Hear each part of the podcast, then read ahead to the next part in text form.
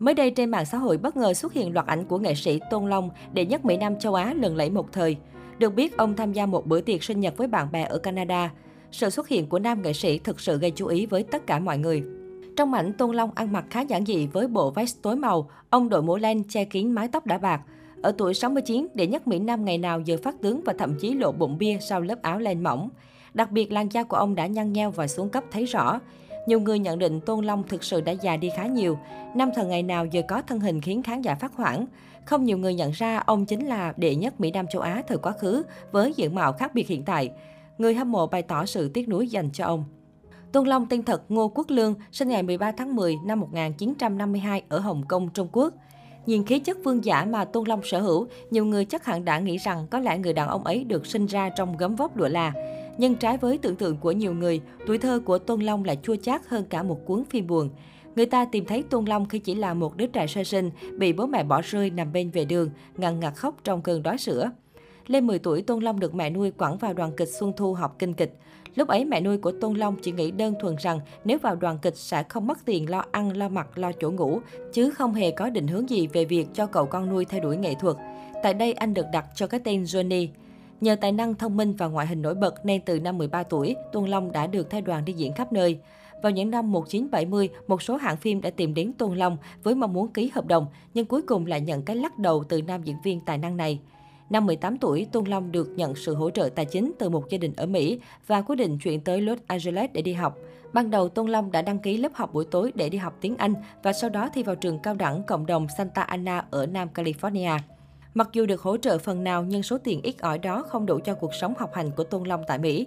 Những tháng ngày vừa đi học, vừa đi chạy bàn, quét dọn vệ sinh tới 1-2 giờ sáng chính là cuộc sống của Tôn Long những năm đầu tới Mỹ. Cũng chính những năm tháng này, Tôn Long lại tìm được ước mơ làm diễn viên của mình nên quyết định thi vào Học viện Nghệ thuật Sân khấu Mỹ thông qua chương trình vừa học vừa làm. Từ những vai diễn nhỏ bé đầu tiên trên sân khấu kịch New York cho tới một Tôn Long huyền thoại của điện ảnh châu Á là cả một quá trình đầy nước mắt và mồ hôi. Chỉ cần gõ từ khóa Tôn Long hay Juan Long, người ta có thể dễ dàng tìm thấy vô số thành tích mà nam tài tử sở hữu. Ngày ấy, người ta từng ca ngợi vẻ đẹp của Tôn Long lên mức thần, hư hư thực thực giữa thế giới này. Nhan sắc Tôn Long vừa nam tính vừa diễm lệ, từ đường nét khuôn mặt nam tính, đôi mắt to có chiều sâu, đôi lông mày rậm, sống mũi thẳng cùng đôi môi mỏng đầy khinh bạc.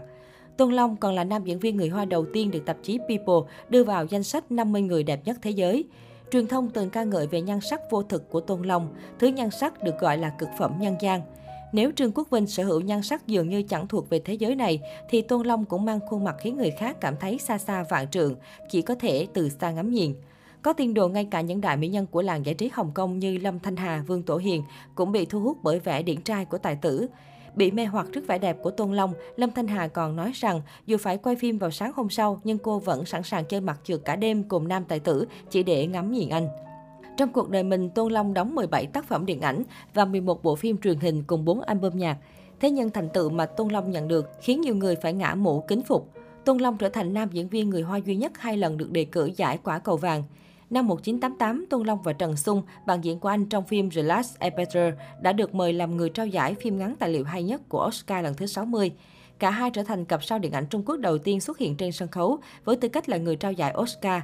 Khi còn đang học tại Mỹ, Tôn Long từng kết hôn với một người bạn cùng lớp tại cao đẳng cộng đồng Santa Ana ở Nam California, mang tên Nina Savino vào năm 1972. Tuy nhiên, cuộc hôn nhân này chỉ duy trì được khoảng 7 năm rồi kết thúc. Nhiều nguồn tin tiết lộ rằng thực chất đây là cuộc hôn nhân không có thực. Thời điểm đó, Tôn Long cần phải có quốc tịch để ở lại Mỹ tiếp tục việc học tập nên đành phải kết hôn. Tuy nhiên, Tôn Long chưa từng một lần nói về cuộc hôn nhân này của mình và lựa chọn cuộc sống cô độc. Tính đến nay, Tôn Long đã giải nghệ được 14 năm, ông đang định cư tại Canada.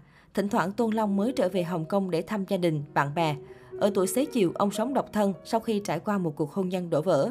Nói về cuộc sống hiện tại, Tôn Long chia sẻ, tôi bây giờ không có con cái, nhưng ít ra có thể chăm sóc những đứa trẻ được gặp trên thế giới này. Nguyện vọng của tôi là có đủ khả năng chăm lo cho những người con không cha không mẹ.